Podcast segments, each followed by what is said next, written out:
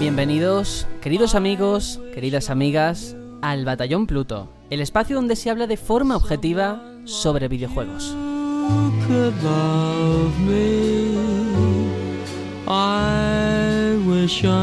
El lugar donde el retraso de tiempo, por supuesto, está permitido.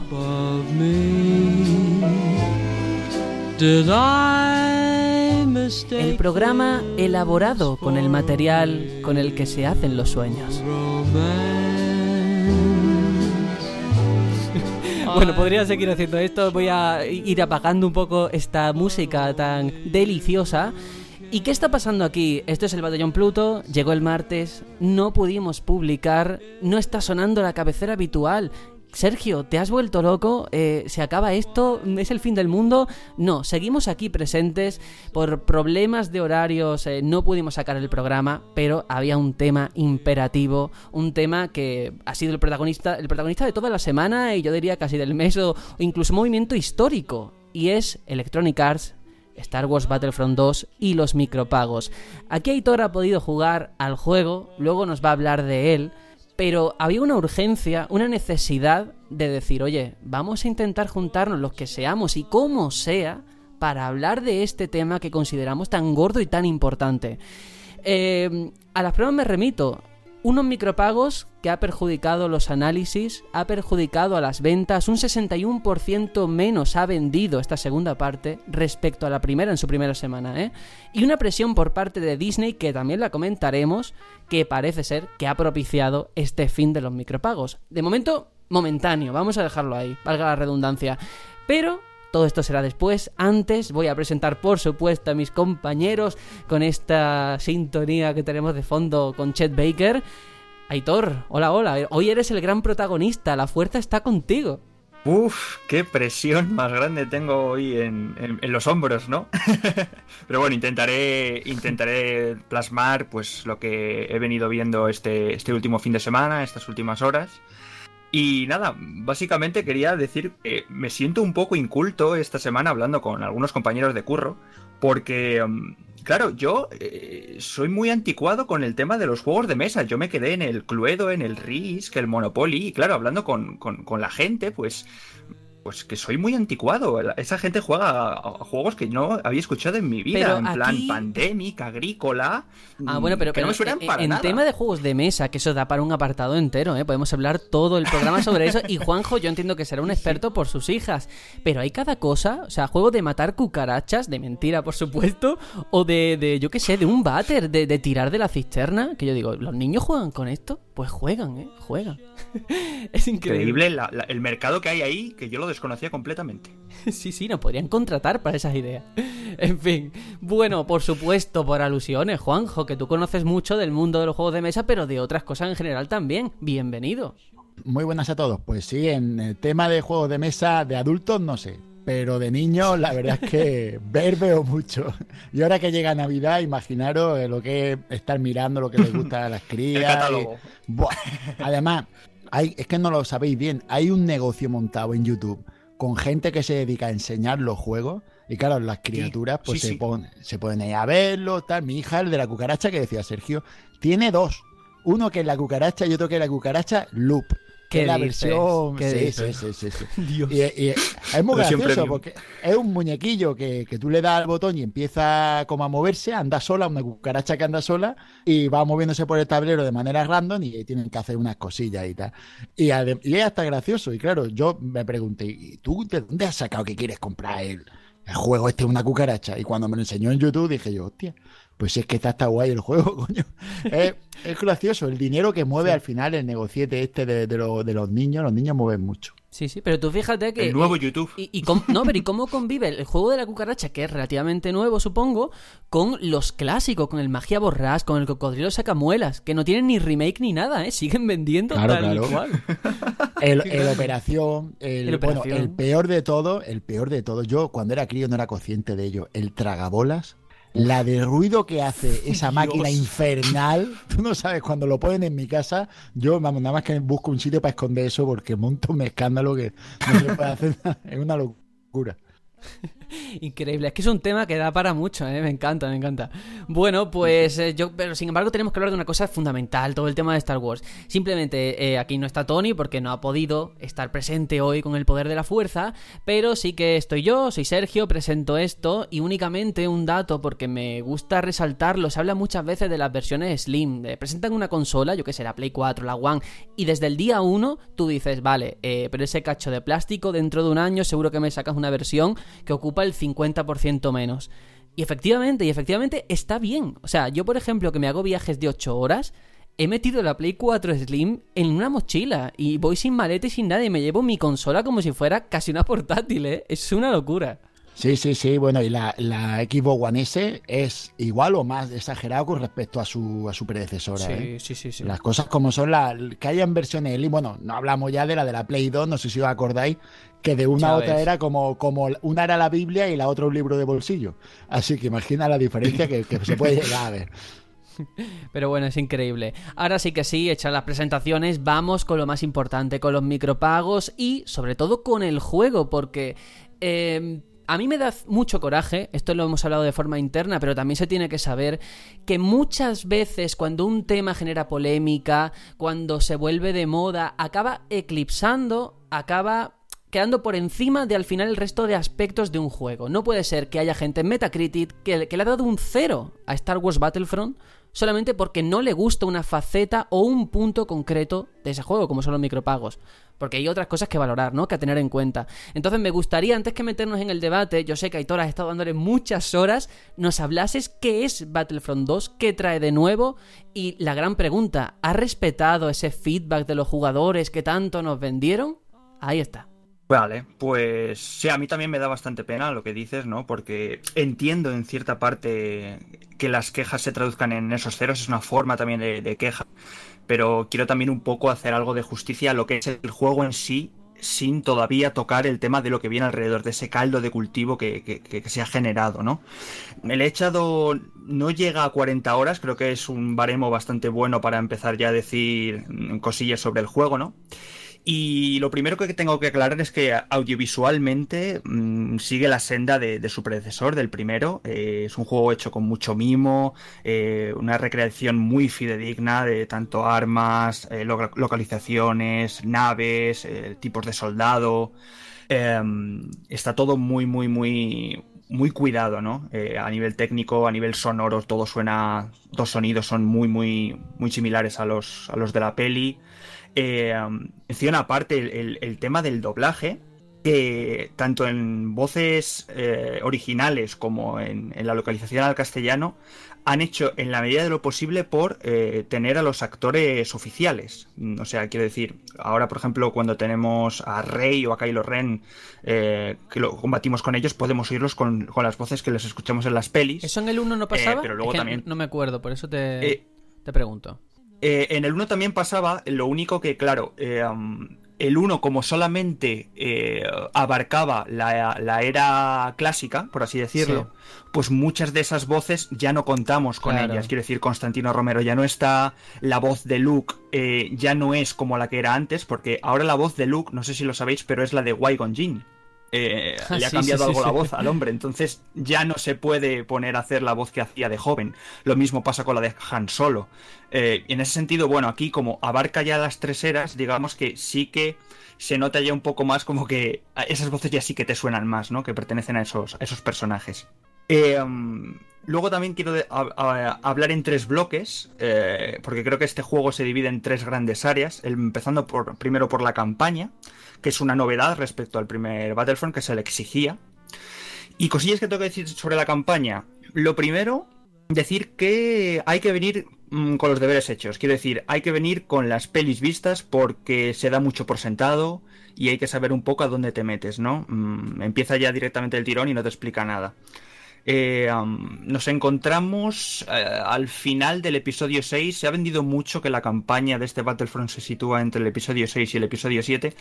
Para ser sinceros y que la gente sepa a lo que se va a enfrentar, realmente no es tan así. eh, Esta campaña se ubica bastante más, o sea, un noventa y cinco por ciento más en eh, lo consecuente del episodio seis, lo que pasa justo después, los meses siguientes, a poder explicarte cosas que puedan hilar o sean relevantes del episodio siete. Es muy, muy, muy pequeño lo que te pueden dar del episodio siete. Supongo que porque no se quieren pillar los dedos o quieren darle a Disney o a Lucas a, a Lucasfilms toda la trascendencia de explicar ellos por sí mismos lo que tengan que, que explicarnos, ¿no?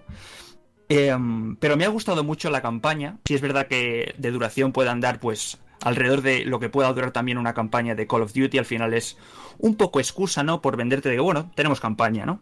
Pero me ha gustado mucho porque la última referencia que yo tenía de una campaña en un Battlefront era en el de en la segunda entrega de, de los clásicos, de los de la década pasada de Play dos y toda esa generación, que al final, a pesar de que sí que era una campaña, no dejaba de ser jugar a los mismos modos de siempre, un poco personalizados para seguir un hilo, ¿no? Al final era hacer lo mismo, pero bueno, un poco adecuado. Sí, era volver a, aquí, a esos mapas, ¿no? O sea, es verdad que claro, exacto, era como era... una excusa para decirte, bueno, es que estos son los mapas que tenemos y vamos a darle una especie sí. de hilo, pero ahí estaba, ¿no? Eso es. Te recolocamos un poco las cosas cambiadas, pero bueno. Sí. Y aquí me ha sorprendido el juego, porque yo no había visto nada, había intentado spoilearme cero... nada, ni cómo empezaba ni nada, y me ha gustado mucho que esto sí que se sienta como una campaña. Eh, por ejemplo, tenemos secciones de sigilo, tenemos eh, combates en, en el espacio, o sea, con naves en el cielo de ciertos planetas, eh, situaciones que no verías en un combate normal en el multijugador, que me ha gustado bastante, incluso coleccionables, ciertas eh, cosas ocultas, que realmente no dicen nada, no son coleccionables de los que a mí me gustan, que te dan un poco más de lore o tal, simplemente son cajas. Pero bueno, eh, están ahí, ¿no? Dan un poquito más de, de, de, de minutos a, a esa campaña, pero tampoco, tampoco mucho más. Y bueno, básicamente, ya creo que por todos es conocido, manejamos o encarnamos a la comandante Aiden Versio, que es una, una líder de un escuadrón del Imperio, y debemos de ejecutar la última orden de, del Emperador, ¿no? Uh-huh. En cuanto al arcade, que sería el siguiente bloque, eh, estoy primero los bloques más, más pequeños, por así decirlo, luego ya me lanzo al multijugador, que sé que le, le, tenéis, le tenéis ganas. Eh, el arcade, pues digamos que es un modo offline que tiene el juego, con misiones del tipo vence a X enemigos en X tiempo, o gana una partida de tantos contra tantos con unas condiciones especiales. Eh, está guay, son como desafíos que te, que te plantea por si no, neces- si no quieres jugar contra otra gente, juegas contra la I A, y están chulos, dan así su, su, sus horitas de juego, y también tiene dentro de ese modo arcade un arcade personalizado, que ahí te da bastante más libertad para la hora de elegir el mapa que quieres, el, los tipos de tropas que se pueden... O sea, limitar un poco el tipo de tropas si solamente quieres que se puedan coger héroes, o solamente tropas de asalto, eh, la dificultad de, esa, de, de la I A, si quieres que tengas el doble de vida, matar solamente de un disparo... O sea, en ese sentido da bastante variedad y es un poco un campo de pruebas, ¿no? Por así decirlo. Y está chulo. Para mi gusto le faltan cosillas que a lo mejor en un parche, aunque lo dudo, o cosillas para mejorar para un Battlefront tres, yo añadiría más cosillas, en el sentido de, por ejemplo, no estaría mal que ese modo de juego pudieses jugarlo cooperativo, que en consola se puede a pantalla partida, pero joder, en P C estaría guay también. Entiendo que a lo mejor lo hayan querido hacer offline completo, pero a mí, lo personal, que yo jugué mucho en consola... A los originales me, me gustaría mucho jugar esas partidas contra la I A con un, con un amigo, ¿no? Pero bueno, claro, habrá que darle tiempo o, o nada. Y por último, el multiplayer. Vamos al, al meollo, ¿no? A lo bueno. Lo primero que tengo que decir del multiplayer es que tengo mucha mejor conexión eh, que en el uno. No sé a qué se deberá, pero el uno me era, me era muy complicado jugar. Cada dos por tres me salía el cartelito de tienes mala conexión, no sé qué, se me paraba el personaje, me mataban mucho. Aquí no sé qué habrán hecho, o no sé si tendrá algo que ver el juego, o no. No, no, no tengo ni idea, pero puedo jugar en condiciones, digamos, ¿no? ¿Y qué nos encontramos en este multiplayer? Pues nos encontramos cinco modos de juego. Eh, el primero, el más tocho, eh, en el que caben cuarenta jugadores, es el asalto galáctico. Para mí es el que más me mola de todos, porque mmm, digamos que es un mapa muy grande, que no está completamente eh, libre, sino que mmm, es un juego por objetivos, en el que a medida que vas cumpliéndolos se va abriendo más parte del mapa y vas dejando atrás la parte anterior, ¿no? En ese sentido, pues a lo mejor tienes que tomar un palacio y primero tienes que hacer ciertas cosas, luego ya meterte dentro del palacio y luego conquistar la, la parte central y esas cosas. Y el otro tiene que defender eh, ese palacio, ¿no? En ese sentido está muy chulo porque además están todos los eh, todas las tropas disponibles, los héroes. Es como el combate total, ¿no? Eh, luego tenemos el asalto de cazas, que tengo que decir dos cosas bastante importantes. Es un modo que, en el que mueres mucho, pero matas mucho. Es, es muy sencillo matar y, y, y también morir. Y en el que también he notado mucho bug en el sentido de que, digamos que hay colisiones sospechosas. Eh, cuando tú ves eh, una nave e intentas esquivarla, eh, tú haces como que, bueno, la pasas de refilón y te chocas con algo invisible. Quiero decir, ahí hay algo como que está mal hecho. Mal, mal diseñado y la nave ocupa más de lo que tú ves. Y eso es un fallo bastante importante, ¿no? Tú te sabes perfectamente cuando te has chocado sin querer y cuando pasan estas cosas, ¿no? Y bueno, es un aspecto a corregir. Pero en ese sentido está muy chulo.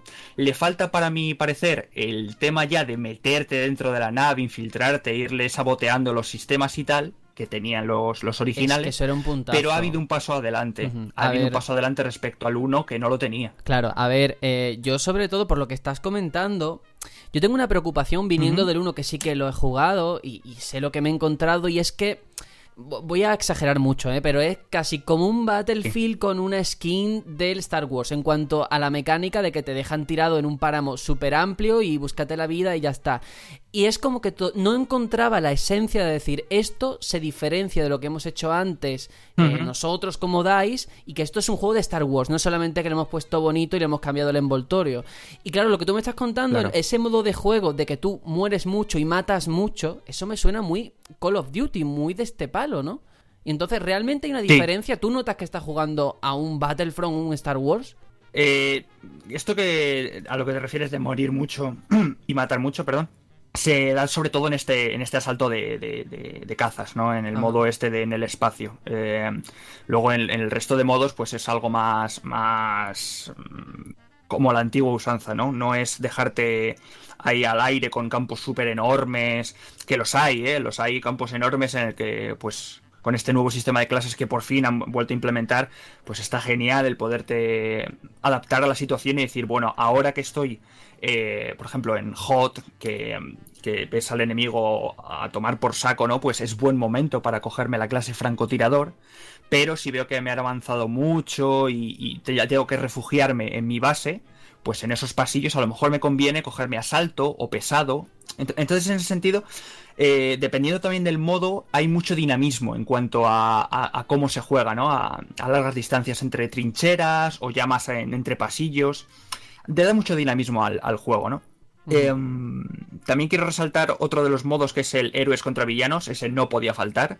Eh, es un modo en el que te enfrentas cuatro contra cuatro, eh, a diez vidas cada uno, en el que hay un objetivo en cada bando y mmm, digamos que el equipo, uno de los, equi- los equipos tienen que matar a un objetivo en concreto antes que uh, y defender al, al tuyo propio, ¿no? Digamos, eh, y hay como diez objetivos. Tú matas a uno y entonces se reinicia eso, eh, el sistema elige a otro héroe que es el objetivo de cada cual y pues tú tienes que matar al del contrario y defender al tuyo. Es bastante guay por lo épico de, joder, eh, combatir, ver combatir a, a héroes que no pertenecen ni siquiera a la misma época, ¿no? Por ejemplo, Darth Maul contra Rey o, o Kylo Ren contra, yo qué sé, qué decirte, Yoda, por ejemplo. Está, está chulo, está chulo el ver ahí tanta combinación de, de, de, de luces y de sables y de todo. Eh, luego hay otros dos modos eh, que son más pequeños. Estos vienen además sin héroes, no puedes, solamente tropas, que son el modo ataque, que es por objetivos también, pero algo más rápido eh, y mapas más reducidos. Y el otro que es el modo estallido, que sería más bien un duelo por equipos clásico de toda la vida. Eh, cien contra cien y el que llegue a cero tropas es el que pierde, ¿no? Eh, una vez ya aclaró un poco el multiplayer, lo que, lo que tiene y lo que no. También tengo que incidir en que se ha dicho mucho el tema de los, de los héroes, ¿no? Que, que hay que irlos desbloqueando y tal. Sí. Mm, hay que de- decir también que de en un inicio el juego viene con catorce héroes. De esos catorce héroes, eh, tú tienes bloqueados seis, que son Luke y Darth Vader, que son los más caros, cuestan quince mil créditos. Luego tienes a Leia, a Chewbacca y al Emperador Palpatine, que son diez mil créditos. Y por último tienes a Aiden Versio, que es la prota de la campaña, la han metido ahí también como héroe, y esa es la más barata, cuesta cinco mil créditos. Haciendo cálculos más o menos, en un combate normal de unos diez minutillos que te suele durar, ganas unos trescientos por, por combate, ¿no? Ahí os echáis cálculos de cuánto tenéis que jugar para, para desbloquear a cada héroe. Aunque también tengo que decir que, aparte de los créditos que vayas ganando partida por partida, hay mucho desafío. Hay mucho desafío que te pone el juego, también desafíos diarios, en el sentido de, por ejemplo, mata a cinco soldados y te, y te dan cien créditos. O, yo qué sé, eh, usa vale, el poder de la por, fuerza con no sé quién. Por, por intentar dejar veces. Las cosas un poquito claras para quien nos escuche, porque claro, a ver, todo esto nos está quedando un poco ficha técnica con los modos de juego, con tacatá, tacatá. Y lo importante son al final mm. las, las impresiones y lo que tú has vivido. Después de cuarenta horas, ¿tú has desbloqueado todos los personajes? ¿Lo ves factible? ¿Lo ves viable? Sí. Sí. sí, ¿no? Vale. Sí, los he desbloqueado todos porque, claro, los desafíos ayudan mucho, es lo que digo. Eh, también eh, que tuviese, que hubiese jugado a la beta, me han recompensado con tres mil créditos, que ya es como casi regalarte el héroe este más, más, ah, más barato, ¿no? Uh-huh. El pasarte a la campaña también te da muchos créditos, el hacerte cada, cada misión de la campaña. Entonces, en ese sentido, mmm, si vas solapando los, los combates con ir haciéndote desafíos... Eh, de manera algo rápida puedes desbloquearte a todos. También te digo una cosa, tampoco hace falta tener todos los héroes, quiero decir, mmm, al final creo que cada uno tiene sus preferencias, sus gustos y, y su main, por así decirlo, el que suele dársele bien, y tampoco hace falta, o sea, no estás en desventaja por no tener todos pero los héroes. Pero cambian las yo habilidades los radicalmente de uno a otro, porque yo sé que todos los Sith más o menos o, o lanzan rayos, o al final todos hacen lo mismo, o te tiran no. en la espada. No, no, no, cada, ah, uno, vale. cada uno tiene sus, sus, sus cosas, por ah. ejemplo, el Emperador, si es verdad, que lanza rayos. Sí. Kylo Ren para a los enemigos en, en, en el, estáticamente, como en la peli, los deja quietos. Uh-huh. Eh, um, Rey, por ejemplo, los vuelve locos y los controles los invierte. O sea, cuando Rey te hace su, su, su movida, si le das para adelante, tu personaje va para atrás. Es un poco locura. O sea, en ese sentido sí que, sí que hay variedad ¿eh? en, en los héroes. No hay, no hay dos iguales, digamos. Eh, Y bueno, básicamente, ya si queréis, nos metemos en, en el meollo del asunto.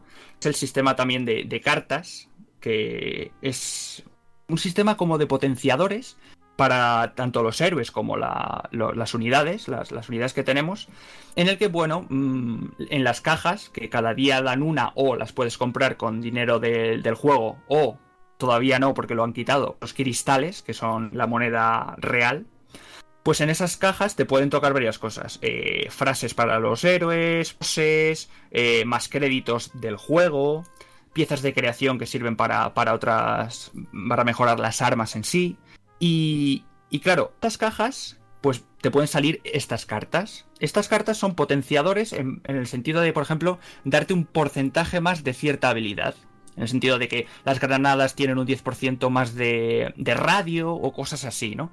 Y eso es algo aleatorio. Eso es algo aleatorio que eh, es verdad que puede, o de hecho, está alterando el, el, la competición. Que, bueno, para mí, desde un primer momento este juego para nada es competitivo cuando se ha creado un cisma tan grande en el momento de que has permitido los micropagos, porque sí que es verdad que el día uno de salida del juego no hay micropagos, pero hay que recordar que ha habido gente con el acceso anticipado de Origin Access o E A Access que lleva jugándolo una semana antes que todo el mundo, y ahí sí había micropagos. Uh-huh. Entonces esa gente sí. sí que ha podido comprar con dinero real y potenciar su... Claro, lo, sus, luego sus... entraremos también en las repercusiones que puede tener a nivel jugable y todo esto, pero eh, simplemente una pregunta que al final responde un poco todo esto. Eh, ¿Cómo están esos modos sí. de juego que has descrito? ¿Hay gente jugando? Eso, eso es lo interesante. ¿Hay gente ahí? Entiendo que sí, ¿no? Pues mira, te digo... Hay mucha gente en todos los modos de juego, pero en el de héroes contra villanos, el de los Sith sí. y los Jedi, cuesta un poquito encontrar partida. Cuesta ah. algo bastante más.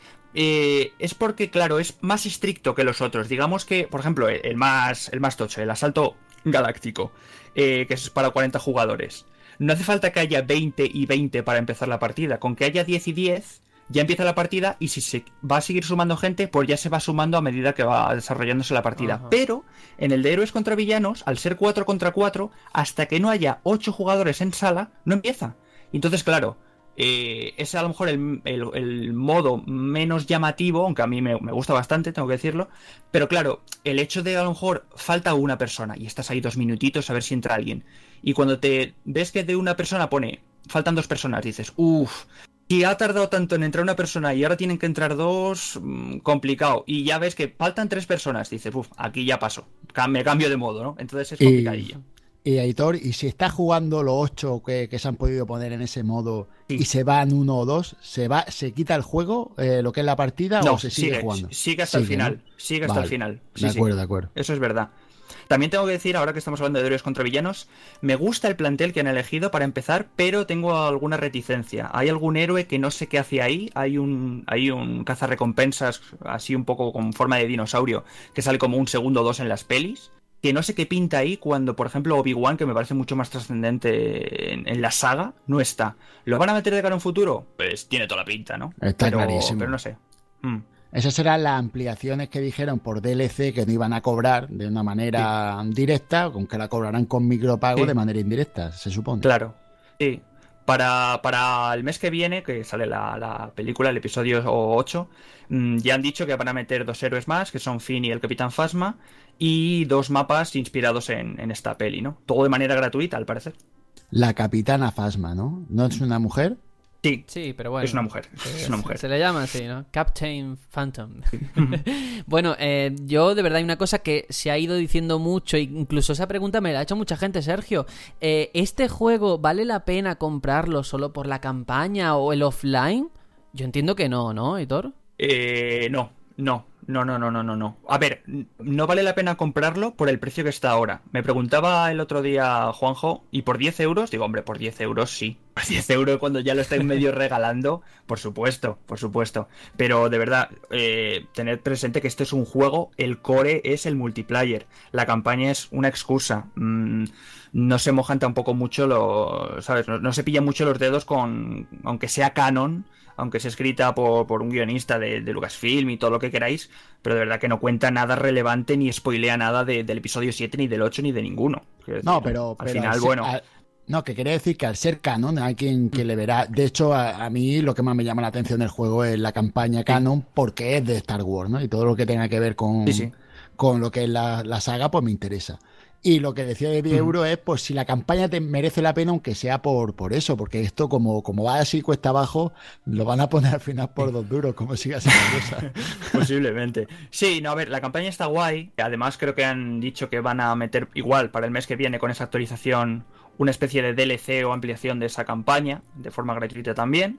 Así que esperemos que también pues sea relevante dentro de, en su medida, claro. Claro, es que al final lo que tenemos aquí, este Battlefront dos, es más un Battlefront uno punto cinco en el sentido de hacer las cosas bien, las bases que tenían, ¿no? Sí. Y yo creo que eso también es muy satisfactorio, es. que se ha hablado mucho de los micropagos y ya digo, ahora mismito vamos a comentarlo, pero tú que vas a la tienda claro. o te lo compras eh, online, que te has gastado tus sesenta euros, lo que te hayas gastado, tú estás satisfecho con el juego, uh-huh. ¿no?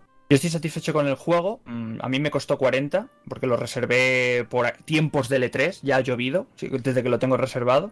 Eh, ahora he visto que ha subido incluso diez euros más, o sea que estoy contento con lo, con lo que he pagado, pero también tengo que decir una cosa. A mí, por muchos micropagos que tengan, no van a haber un euro más de mi... O sea, voy a luchar con las cartas que tengo, eh, nunca mejor dicho, con las cartas que yo consiga mmm, con mi sudor y, de mi frente y, y pa'lante. ¿Que hay desestabilidad, que, que te matan de un tiro porque tienen cartas mejores? Pues habrá que luchar con, con eso. No hay, creo que no hay mejor manera de quejarse que no diciendo no a esas microtransacciones. El juego en general vale mucho la pena. Pero mmm, no compró eh, nada aparte. Uh-huh. Vale, pues eh, no sé si quieres comentar algo porque, claro, tú tendrías muchas cosas apuntadas y aquí te voy yo lanzando cosas de un lado a otro. No, no te no preocupes, que... ya me, me queda muy poquito, simplemente quería resaltar un poco... Mmm... que podría mejorarse de cara a una tercera entrega o, mm. o por actualizaciones, que es lo que dudo, que no creo que toquen mucho así, pero ojalá. Bueno, algunas ya las he ido diciendo. Por ejemplo, me, me gustaría mucho que, que se diese, por ejemplo, algún modo de juego más que hubiese en, en, los, en las entregas originales, en las clásicas. Por ejemplo, un, algún modo conquista por puntos, que hubiese tres zonas A, B y C y fuese un poco así, ¿no? me, me gustaría mucho. Y bueno, básicamente un poco lo que he venido repitiendo antes, cooperativo también en P C para el modo offline, incursiones dentro de las naves en ese modo, en ese modo cazas, alguna cosilla así novedosa tanto para ahora como antiguamente que no estuviera. Me, me gustaría mucho. Pero fíjate, todo lo que has dicho son cosas factibles y relativamente fáciles de hacer, o sea, sí. Y encima todo eso acompañado al espíritu de mejora, porque bueno, vale, el tema de los micropagos, de hecho yo, yo creo que viene de más arriba del tema de Electronic Arts, pero como equipo de desarrollo yo creo que han dado la tecla y parece que están respetando un poco eh, las demandas del público. Sí, yo pienso que, y últimamente con estas últimas, esta última semana sobre todo, eh, con declaraciones en Twitter, ese mensaje que han puesto, me ha quedado bastante claro, antes era bastante reticente, no me lo acabo de creer del todo, pero empiezo a pensar que sí que es verdad que se han tomado en serio las quejas de la gente. Pues mira, vamos a ir directamente con ese tema porque efectivamente esta semana eh, aparecía ese comunicado a través del Twitter de Electronic Arts de decir, oye, vamos a dar marcha atrás, esto de los micropagos que ha levantado toda esta tormenta de arena, que ha perjudicado a las ventas, esos sesenta y uno por ciento menos como he comentado antes, también a la crítica, a la opinión de los jugadores, vamos a retractarnos, no vamos a incluir de momento los micropagos, vamos a analizar el mercado, analizar cómo integrarlo en el juego y ya está. Claro, eh, aquí las malas lenguas, que no son tan malas lenguas porque es una evidencia, hablan de presiones por parte de Disney. Y hay una cosa a tener en cuenta, la comunidad de Star Wars no es la comunidad de jugadores. Es que Star Wars es mucho más grande que quien pueda acercarse a bueno. Battlefront como juego en general. Y parece que ha chocado, ¿no? Que al final la política de empresa de Lucasfilm o de Disney eh, choca frontalmente con lo que quería hacer Electronic Arts a nivel de negocio o de financiación a través de micropagos, ¿no? Sí. Bueno, es que... Por supuesto. Que, quería comentar lo que ha dicho Sergio, que es que en ese aspecto es importante destacar que, que lo que está haciendo Disney ahora mismo con la, con la franquicia es volver a enganchar a otra generación más. Si os fijáis, eh, parece que es como un ciclo... en que esto empezó a finales de los setenta, a principios de los ochenta, se volvió a coger todo en el dos mil y empezamos ahora en el dos mil quince o por ahí, y lo que van enganchando generaciones, es decir, ahora tienen a los de mi generación, a los de la vuestra y quieren coger a los niños de ahora. Claro, la imagen que den es la de la generación que va a quedar para la siguiente vez, que vuelvan a coger ciclo. Esto es algo que más o menos se ve que, que es algo así. Entonces la imagen uh-huh. para Disney es importantísima. Y no pueden manchar la imagen E A de su franquicia porque no lo van a permitir. Disney se ha gastado el dinero que no, que no podemos ni imaginar en comprar una franquicia la, de las más exitosas en cuanto a merchandising del mundo. Uh-huh. Es que es así, es que la licencia, nada más que eso, tiene un valor, tiene un peso y un dinero, por supuesto, que no se deja a manos de cualquiera. Y luego una noticia que leí esta mañana y que tiene mucho que ver con todo esto, y yo sé que la gente la voy a volver loca porque una semana digo que Electronic Arts no es el diablo y no digo ahora que lo sea, pero bueno, nadie es perfecto, ¿vale? Todo el mundo tiene sus cosas buenas y sus malas y quiero eh, exponerlas aquí. Bueno, esta mañana leí que el creador de Plantas contra Zombie que estaba en Electronic Arts, en el momento en el que le dijeron, oye, haz una segunda parte, él la hizo con su equipo de desarrollo, un grupo de chavales reducido, y cuando la presentó Electronic Arts le dijeron, no, no, a esto le tienes que meter micropagos. Y por negarse, lo expulsaron de la compañía, ¿eh? Este señor no está en Electronic Arts por negarse a incluir micropagos. Ojito. ¿Otro cadáver de, de E A? No me digas, tío, qué raro. No puede ser, lo que me estás contando no me lo creo. No, a ver, son filosofías Necesito de empresa. Necesito que cites la fuente. El problema es cuando choca la filosofía de una empresa que al final piensa en lo económico con el enfoque creativo de la persona que hace el juego, ¿no?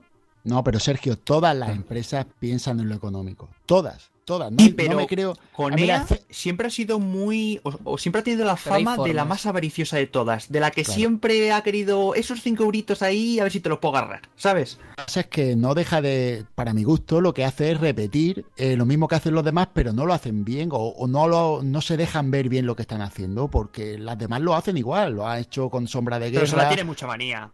Sí, sí, posiblemente sea eso, que le tienen manía, pero es que también creo yo que es su manera de comunicarse, tío, porque después tiene buenos planes económicos, porque tú ves el Origin Access o, o el E A Access, como, no sé, los servicios que tienen son súper económicos, veinticinco euros al año, y tienen un montón de juegos, sí, así pero... que no creo que sea... No, no, no sé si me entendéis. No, Juanjo, creo que sea la avaricia pura. Claro, no. Y de hecho, los micropagos no tienen por qué ser malos. Y yo creo que se puede convivir. Hay un modelo sostenible.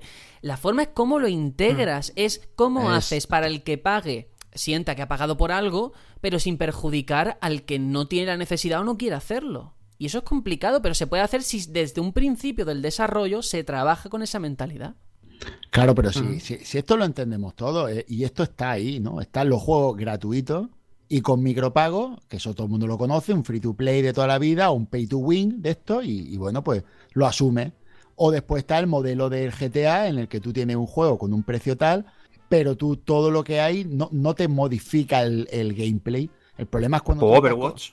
O Overwatch. El problema es cuando tú estás cobrando por algo que modifica el gameplay, es decir, que da ventaja realmente en un juego competitivo, y encima lo estás cobrando a, a, a precio de triple A, sesenta euros. Entonces, claro, ahí mmm, confronta directamente con, con lo que es la regla de juego que se ha tenido toda la vida, ¿no? Y es complicado claro. de hacer. Pero por eso, eso digo, por eso digo que yo, para mí, desde el minuto uno, este Battlefront dos para mí no es un juego competitivo. No es un juego que puedas llevar a un eSport, porque ya directamente es que no tiene ni un modo competitivo. Es directamente partida rápida y cada uno con sus armas, y ahí crea una división. Pero no, no creo que estuviese idea desde un principio que fuera competitivo. Ya digo que no tiene por qué estar asociado ni mucho menos a lo que estamos hablando. Yo creo que es una decisión más a nivel creativo y ya está. Yo lo que resalto de todo esto, de la noticia de que ahora no haya micropagos, y lo que realmente realmente me da tristeza, y aquí sí que le meto palos eh, sinceros a Electronic Arts, es que haya reculado por Disney, no por los jugadores. Porque ellos sabían las críticas y las quejas de la gente y han seguido. Pero hasta que Disney no le ha dicho, oye, para el carro que no te vamos a dejar que sigas así. Bueno, es Hombre, que es que tengo bueno. entendido, Sergio, tengo entendido que no sé qué medio generalista americano, C N N, uno de nivel. La C N N. Eh, exacto, salió, eh, salieron diciendo esto, comentando la noticia de las quejas que habían y tal. Y claro, claro, Disney eso no lo va a permitir, ¿sabes? Que es, es su franquicia estrella. Mm. Lo que, lo que le está aportando Star Wars a Disney, pues superior a Marvel y a la pro- a las propias franqui- I P de Disney propias, no sé, eh, Disney, Mickey y todas estas cosas se quedan en, en poca cosa. Pero han sido torpes, han sido torpes por parte de Electronic Arts y por parte por, de Disney, porque Disney antes de lanzar el juego sabía que tenía micropagos. Lo que no sabía posiblemente, porque no tiene nada que ver con videojuegos, era la reacción de la gente. Pero la mala publicidad que tiene ese juego, aunque ahora hayan quitado los micropagos, ya no se la quita nadie. Nadie. Y solamente no, no, no, la no, persona no, no. que como Aitor se lo ha comprado y lo ha jugado, realmente sabe lo que es el producto. Claro, no, pero si Disney no está en contra de los micropagos, ahí está Disney Infinity. Disney Infinity son micropagos, micropagos sí, puros y duros. Exacto, es lo mismo. Lo que pasa es que el problema de esto ha sido la publicidad negativa. A Disney le da igual si estos cobran o no cobran, lo que saquen. Lo que no quieren es mala prensa. Y menos a un mes de salir su, su juego, digo, su película claro. estrella de, del año. Es que eso no lo van a permitir, eso es lógico. Aunque mucha gente dirá que no existe ni la publicidad buena ni la mala, sino simplemente publicidad y que se hable de tu, de tu juego, ¿no? Yo solamente espero bueno, que, que le pregunten al final de eso... este Battlefront dos... Sí. No, digo que lo de la publicidad mala que se lo pregunten a Kevin Spacey, ¿eh? Sí, sí, exactamente. Yo pienso, o espero, de verdad, que este Battlefront dos haya servido como cabeza de turco y que sea un punto de inflexión en la industria, que de verdad las, el resto de, de empresas tomen ejemplo de, de que por aquí no vamos a pasar los jugadores, tenemos que hacer frente común y decir no a los micropagos así, de esta manera. Lo puse por el Twitter del Batallón y realmente es lo que pienso. Yo creo que es un momento histórico. Que esto se va a recordar, sí. porque nunca antes una empresa, los pantalones, eh. sí, una empresa de esta magnitud ha tenido que afrontar una cosa de este tipo y admitir públicamente, oye, nos hemos equivocado. Pero ojo, ahora aquí se abre una nueva ruta por delante que habrá que estudiar, y es cuál es el futuro del juego. ¿Volverán estos micropagos? ¿Cómo volverán? Los jugadores se irán espantados por todo esto, porque ya hay un modo de juego que tú dices que no hay mucha gente, pero bueno, eso pasa siempre. Pero ¿cuál es el futuro que le espera a Battlefront dos? Creo que la decisión inteligente sería adaptar el modelo que tiene Overwatch. Yo creo que al final es que Blizzard es que son visionarios y llevan toda la vida haciendo esto y, y saben lo, cómo hacerlo. Eh, si quieres meter micropagos, mételos, pero como decía antes Juanjo, mete skins, algo que no altere la competitividad del juego. Eso bueno, lo pueden hacer. Eso, primero, primero yo creo que habría que ver cómo está diseñado el, el gameplay del juego, porque si tú has diseñado el gameplay en base a mejoras de personaje, lo que es, horas de, como tú has dicho, de, de actitud del personaje a la hora de jugar. No sé, yo no soy programador, pero supongo que a lo mejor es complicado por el diseño de juego, porque se rompe si tú no, no sigues con eso, porque tú ahora mismo estás jugando con eso, lo que no estás pagando, pero con eso estás jugando. Uh-huh. Entonces no sé ¿Sí? si eso se puede modificar o, o hacer un reseteo a cero del juego para que y cambiar las cartas por skins. No sé, no sé hasta qué punto mmm, la cosa puede cambiar a, a lo que vaya de andado, porque tú piensas que ahora mismo tú tienes cartas, cartas que mejoran tu personaje, otros tendrán otras, ¿Sí? y eso si tú lo quisieras cambiarlo por skin, tendrían que quitároslo a todos.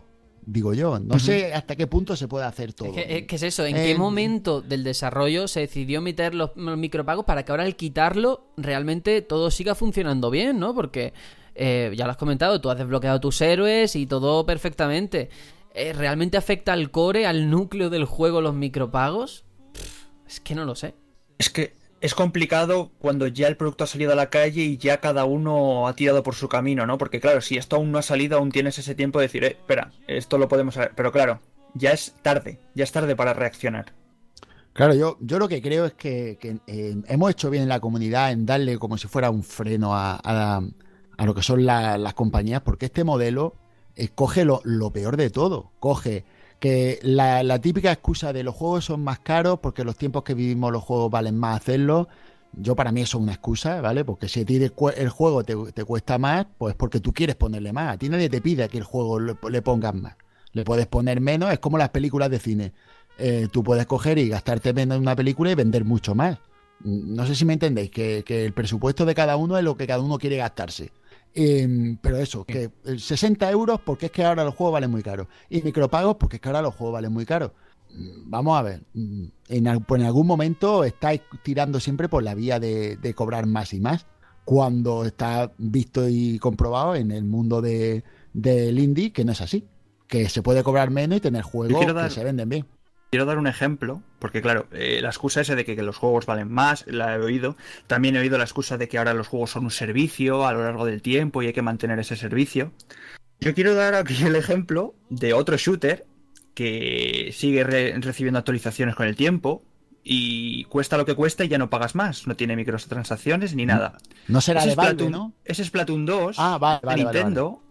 Y vamos a ver. Bueno. Yo creo que esa gente es una empresa igual que Electronic Arts. Bueno, bueno, que Splatoon, eh, si entramos en el tema de los modos de juego giratorios, eso nos da para, para otro debate, ¿eh? O sea, sí, pero, hay pero, decisiones en, en el muy sentido raras. De, de, de seguirles pagando. Sí, sí, sí, sí, sí. sí, sí. Bueno, son, vamos a ver. Son modelos el, el ejemplo diferentes. Para mí, hmm. yo solo quiero decir que el modelo para mí es el del Counter-Strike, el C S G O. Estamos hablando de un juego con, con millones de jugadores, bueno, no sé si millones, pero cientos de miles seguro de jugadores, que es uno de los juegos más concurrentes de Steam y es un juego en el que no hay ni un micropago que altere. Es que de hecho yo estoy pero... seguro de que se altera el gameplay, la gente se va. Pero Juanjo, solo es, es, todo que, es que aquí cada uno está hablando de una cosa que es que yo lo veo tan diferente. Splatoon por un lado lo veo tan diferente a Counter-Strike, por ejemplo, porque Counter-Strike es que tiene su propia estructura, su propia plataforma, se hacen streaming, programas de televisión sobre ese juego. Tú ahora no puedes decir no, pues te voy a poner que la escopeta tengas que pagar diez dólares. Porque es que tienes a millones de personas, millones de chinos, yendo a tu casa a matarte. No puedes hacer eso. Eh... Pero vamos a ver, Sergio. Hmm, pero si la cuestión es, ¿cómo ha llegado Counter-Strike y a dónde está? Counter-Strike ha llegado a dónde está. Counter-Strike es fruto de otra cojonudo. época, fruto de otra época en la que no se hacían estas cosas y fruto también de una forma de, de juego que yo creo que no tiene nada que ver con Battlefront, que al final tira de fanservice, tira de nostalgia. Y si tú quieres pagar tres dólares por tu Darth Maul, pues lo pagas. En Counter-Strike no vas a pagar por ponerte un sombrero de, yo qué sé, de, de Toy Story. ¿Es que no lo vas a hacer?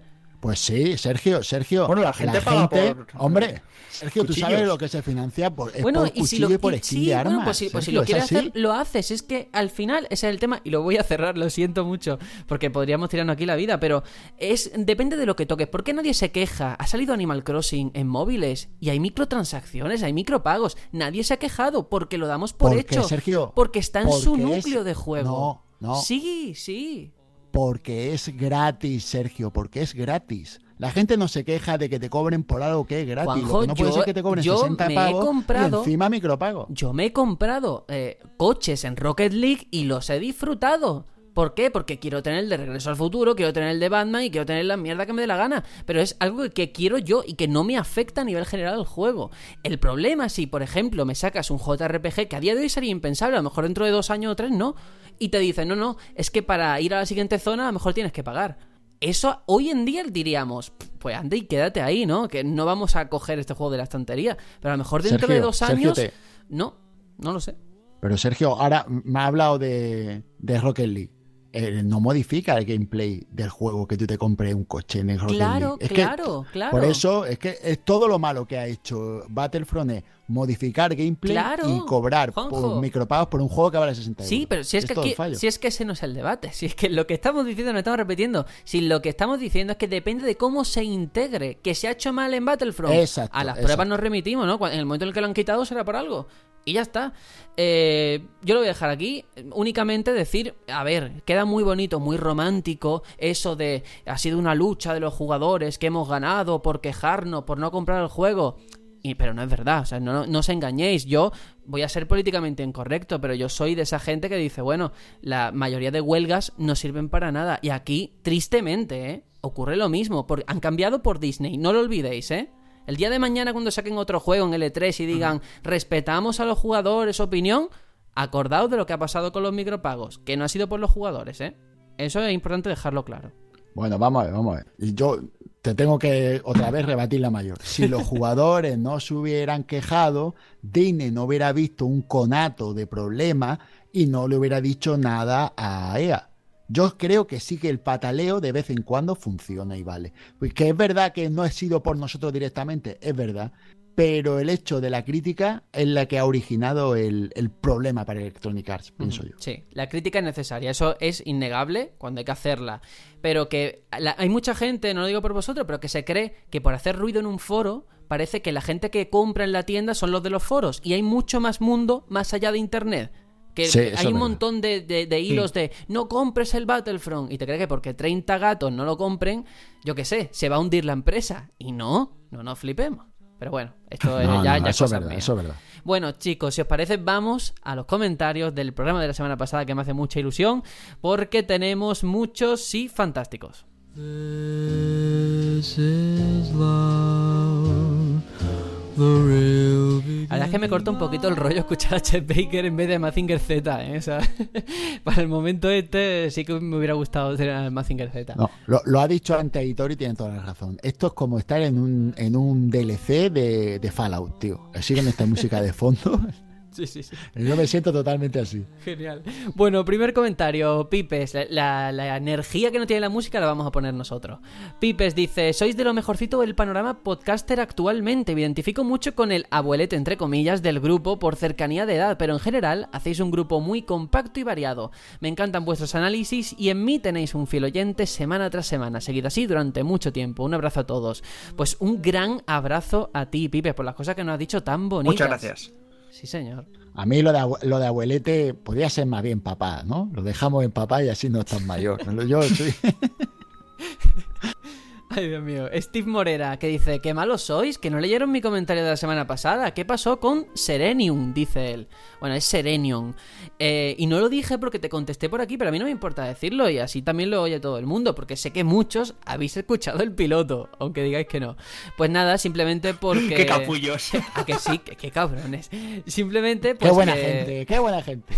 Llegó un momento en el que él tenía otras prioridades, porque esto al final siempre nos pasa todo, el tiempo cada vez más reducido y uno tiene que elegir en qué quiere invertirlo, y en su caso pues decidió que el podcast no era una prioridad y ya está, y aquí estamos los que estamos. Jeff J P dice, hola chicos, muy buen programa, me reí mucho esta vez con los palos al Sonic Force. En cuanto a mi consola preferida, estoy entre la PlayStation uno y la Xbox clásica. Me voy a quedar con la de Microsoft porque es una señora consola y mientras todos tenían la PlayStation dos, yo jugaba a los multi en mi caja X. Era robusta y con muchas funciones interesantes, le guardo especial cariño, tanto que hace poco volví a conseguir una.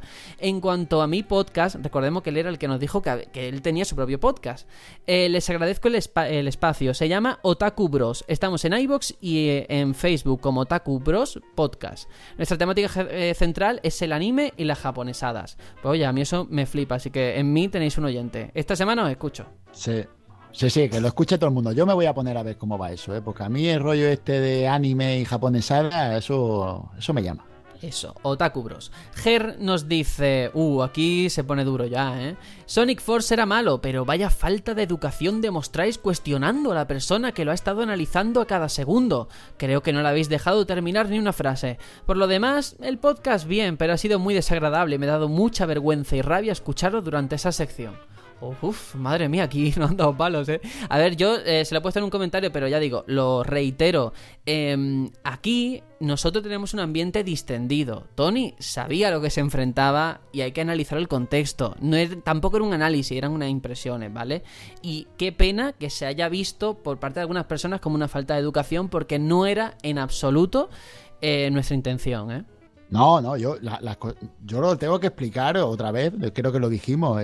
Esto no dejaba de ser la, la coña final de todas las coñas que llevábamos en la semana, porque es que era un cachondeo que teníamos por el WhatsApp y todo el tema y tal, y no, si eso la tomaba así, a lo mejor porque no, no han sabido pillar ese matiz de, de broma que llevábamos, pero que de todos modos si se ha sentido sí. violentado o algo, pues le pedimos disculpas, desde luego que no hay ningún problema. No, además, con Tony él sabe perfectamente que siempre estamos de broma y él se lo ha tomado bien en ese sentido y ningún ningún tipo de problema, ¿no? Pero sí es verdad que la coña esa de que había jugado más horas a la demo incluso que al propio juego y tal, estaban ahí. Pues sí. Voy a leer otro comentario, el apellido seguro que lo pronuncio mal, lo voy a hacer al italiano, Marcos Franceschini, que dice: Titanfall dos es el mejor P V P jamás realizado y más menospreciado, y la historia es buenísima, si podéis jugarlo, por favor. El motivo del cierre de Visceral es su juego single player de Star Wars, no lo consideraban rentable, aparte de que el desarrollado por Respawn le debe dar un repaso importante. Eso ya es aventurarnos a algo que no sabemos, pero sobre Titanfall dos yo sí que lo he jugado. De hecho, ahora recomiendo a todo el mundo con el Black Friday, si está interesado en pillarlo, está a quince euros, que es que está regalado, ¿eh? Y, y es verdad que mejora mucho, en casi, bueno, mejora en todo al predecesor. Pues Sergio, tú que lo estás jugando, respóndeme, el, el P V P de estos que son frenéticos, sin parar, para todos lados, corriendo, escapando, disparando, ¿es de ese tipo? Es, sí, sí, tal cual, tal cual, una auténtica locura. Lo malo, eh, la I A. Porque te meten bots junto a gente real y se nota mucho. Ah, vale, vale. Pero vale. Bueno, Fichi dice: gran programa, la consola que más me marcó, seguramente por ser la primera, fue la Super Nintendo. Fue un regalo de comunión de un amigo y estuve deseando tenerla mucho tiempo hasta que conseguí comprar un pack con el Super Mario All Star y el Super Mario World. La de horas de vicio que le metí a los Donkey Kong Country y las tardes de vicio al modo batalla del Super Mario Kart. Otra que me marcó mucho fue la trescientos sesenta, la Xbox trescientos sesenta, ya que me abrió el mundo de los juegos online y gracias a ella he conocido a personas increíbles. Eh, yo quiero resaltar esto último, ¿eh? Y es verdad, eh, todo este auge del online, cómo ha cambiado la forma de entender los juegos, la forma de relacionarse entre las personas, ¿eh? Dentro del, del marco de los juegos. Mira, se ha cambiado que el single player y el multiplayer ya no, no se vive igual. Eso de jugar a multiplayer en, con otro en casa, eh, eso ya no existe, sí, sí. Prácticamente. Eso ya es un animal todo mitológico. Es online. Eh, exacto, eh, ha cambiado a partir de la generación pasada, exactamente cuando lo ha dicho. Pues venga, continúo. Es Rocker, gran programa, una pregunta. ¿Cuál es el juego más difícil al que habéis jugado? Juanjo, no vale decir un Souls. Podríais eh, crear alguna lista de reproducción con las canciones de cada programa en Spotify para compartirla. Pues eh, os lanzo la pregunta del compañero Srocker. ¿Cuál es el juego más difícil que recordáis, por lo menos? Bueno, yo... Y, y no vale Dark Souls, ¿no? No, no, no, no. no pues es que Dark Souls ya por, por suerte o por desgracia lo he jugado tanto que hoy día es ya fácil. No me resulta difícil. No porque me lo sé, no por nada. Eh, para mí, que yo recuerde la sensación de jugar a las recreativas de Ghosts and Ghosts. Para mí eso era dolorosísimo porque no era, era terrorífico aquello de echar cinco duros a la máquina y no, y no poder pasarte la primera fase. Entonces lo pasé muy mal. De hecho, me resarcí con la versión de Super Nintendo, Super Ghosts and Ghosts, y ese le, le di tanto que ya me lo sé de memoria. Pero ese juego, el, el Ghosts and Ghosts recreativa, es lo más difícil a lo que yo me he enfrentado, por lo menos por sensación. Bueno. Yo no te sabría decir exactamente cuál es el más complicado, tendría que pensármelo durante bastante tiempo, pero te voy a decir que Cuphead, así de lo último que he jugado, me ha parecido mmm, bastante desafiante, porque también tengo que aclarar que, que un juego sea muy difícil no implica que sea un buen juego. También eh, un valor muy bueno de saber la dificultad que tienes que meterles, también el nivel de satisfacción que genera el habértelo pasado, ¿no? Y creo que Cuphead cumple, cumple esa premisa, ¿no? Mientras que sea justo, la dificultad claro. es que está bien. Esa es la, ahí estamos, la, la curva, sí. Pues mira, yo voy a dar dos, y es que sé que con el primero que voy a decir van a decir, ¡buah, pues yo me lo hago con los ojos cerrados, yo me he hecho un speedrun! Pero me da igual porque son mis sensaciones. El primero voy a ir, uno antiguo y uno moderno. Alex Kidd. Alex Kidd es un juego que yo no soy capaz de pasarme. Y ya sé que mucha gente se la ha pasado y está en YouTube en tres minutos que se la han completado. Pues yo no soy capaz, no soy capaz, no puedo. Bueno, Sergio, Sergio, es que no, no te puedo hablar de la de horas que yo he podido echar ese Por eso, juego, tío. Es que lo sé, tío, es que lo sé. Pero ese no sé. Juego tiene un estigma de que es complicado, ¿no? Es difícil porque los controles son duretes, pero sobre todo, yo te voy a, os hablo de mi experiencia, el juego está en inglés, estaba en inglés, eso no se tradució en la vida, ¿de acuerdo? Mm. Claro, todas la, al final del juego hay un, una pantalla, voy a spoilear un juego de hace veintitantos años, ¿vale? Hay una pantalla en la que hay unas cajas en las que si no las pisas en el orden correcto te aparecen unos fantasmas que te persiguen y te matan sí o sí, no hay manera de acabar con ellos. Mm. Bueno, pues la solución a esas cajas te le iban dando diálogos que tú ibas viendo. Claro, como eso estaba en inglés, yo eso ni lo leía, no sé si me entiendes. Al sí, final claro. aprendí a pasarme esas cajas por ensayo y error. Y este juego ni tenía continúe ni historia. A la, a, imaginaros la de veces que llegué al final y ensayando y fallando aprendí el orden de las cajas y no eran ni una ni dos, ¿eh? Eran muchas cajas claro, las que había que, que saltar fru- en su orden. Fruto de otra época y ya ves, sí, para sí. mí la, la dificultad era esa. Para mí la dificultad es no morir con cualquier cosa.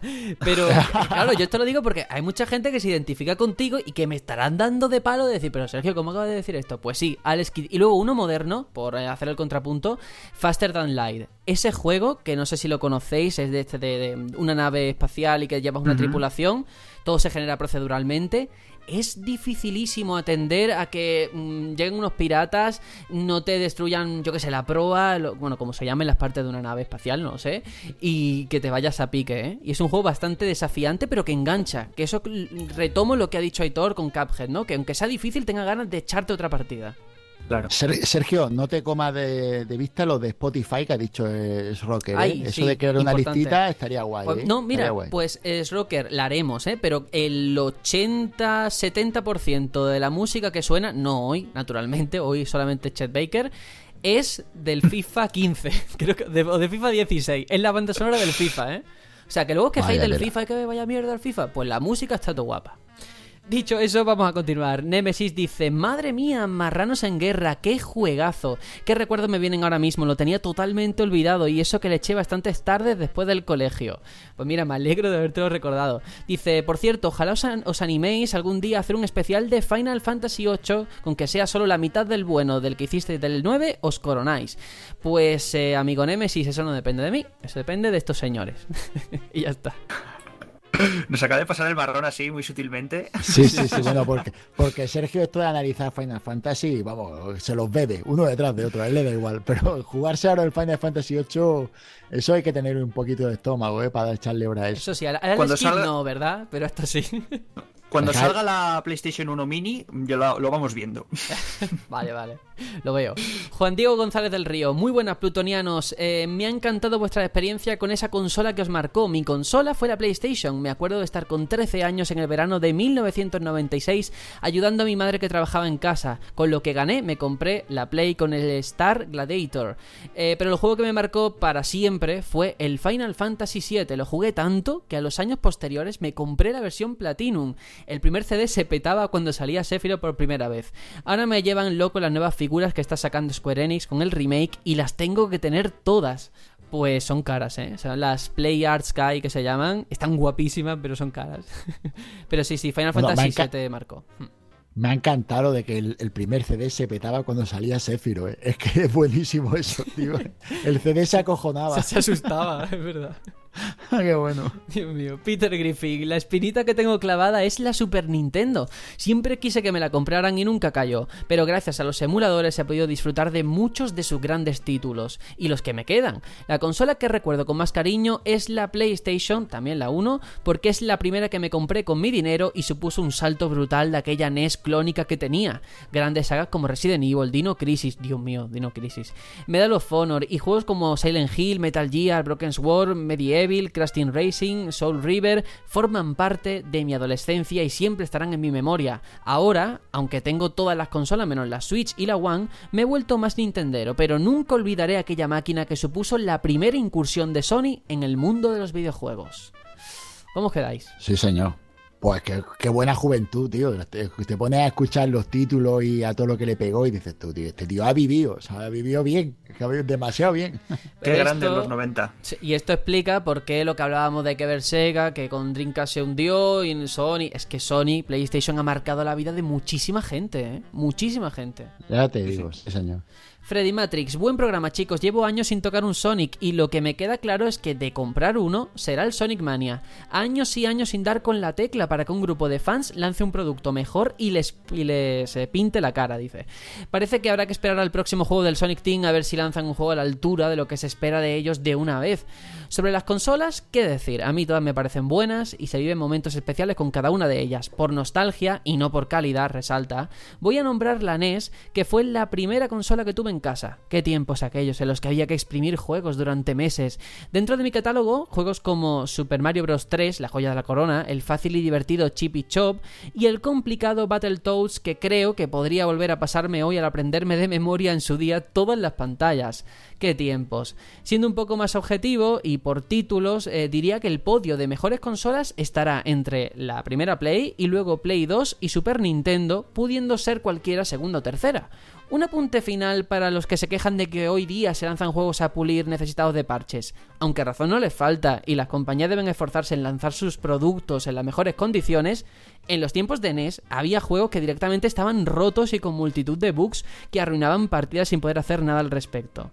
Bueno, pues eh, esto es importante, esto que ha hecho al final, ¿eh? Porque es verdad que ahora te lanzan un parche y está arreglado, pero antiguamente te tenías que jorobar, ¿no? Bueno, de, de, de hecho, la, el crack aquel de los videojuegos de Atari, que es anterior todavía a esto que está hablando de Nintendo, se produjo por esto, porque los juegos como L T eh, estaban tan mal, estaban tan rotos, que la gente dejó de comprar consolas y, y Nintendo tuvo que currárselo mucho para volver a reflotar el mercado. Así que tiene toda la razón en lo que dice. Mm. Último comentario, venga, eh, de Shaka, dice: hola chicos, buen programa como ya es costumbre, me he partido con el análisis del Sonic Force, pobre Tony, se nota que sois amigos y os gusta fastidiaros. Y el audio post créditos es demencial, seguir así porque me amenizáis mis mañanas en el trabajo, un abrazo. Pues muchas gracias de verdad, Shaka, y a todos los que habéis dado me gusta, que procedo a leer. Voy a irle dando un clic a la lista que cada vez es más amplia y es una maravilla. Ay, es que no se acaba ahora. Sí, sí, sí. Que son muchos, ¿eh? cincuenta y tantas personas. Digo, digo. No es poca cosa.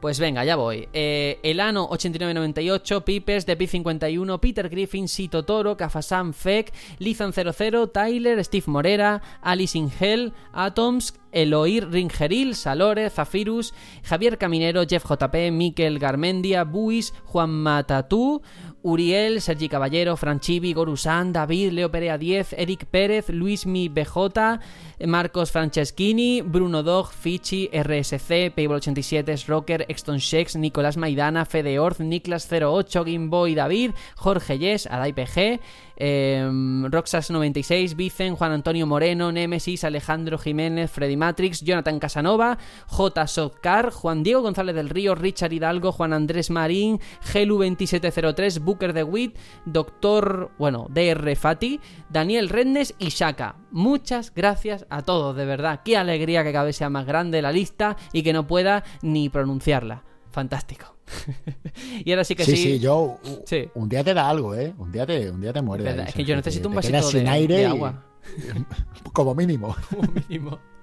Bueno chicos, nos vamos a despedir ya de este formato tan raro que hemos hecho hoy, aunque fuera solamente para hablar de este Battlefront que lo merecía y de los micropagos y de leer vuestros comentarios, que es una cita que no podemos faltar semana tras semana. Así que Aitor, nos despedimos hasta la semana que viene y esperemos que con un formato habitual, ¿no? Esperemos, esperemos que podamos por fin recuperar la normalidad aquí en, en, en, en la radio podcastellana y, y nada, que a ver si cae algo para Black Friday. No sé si vosotros tenéis algo ahí en vuestra lista de deseos. Pues de juegos no, la verdad, de juegos no, porque tengo el Xenoblade Chronicles dos, esta es la edición coleccionista super tocha, que está ahí el primero de diciembre y tengo muchísimas ganas, a ver si llega ya. Uf. Pues sí, pues sí. Eh, se avecina unas navidades bastante importantes. Pues sí. Juanjo, igual nos despedimos hasta la semana que viene. Pues sí, pues nada, yo lo único pedir disculpas a los oyentes por, por la tardanza del programa de, de esta semana, pero cuando no puede ser, no puede ser, y las cosas han salido como han salido, problemas técnicos y, y demás, y incompatibilidad de horarios, pero bueno, esperemos pero que nos quedemos, pero sí. Ha salido, el caso es que la voluntad está ahí y que esperamos seguir intentando haciéndolo como siempre regularmente. Eso, eso. Pues nada, nos despedimos, como digo, hasta la semana que viene, que realmente no es la semana que viene, la semana que viene lo vais a escuchar vosotros, pero esto se grabó un martes y el sábado o el domingo ya estamos grabando, aquí no paramos. Y ahora sí que sí, nos despedimos. Venga, hasta luego, adiós. Chao, chao.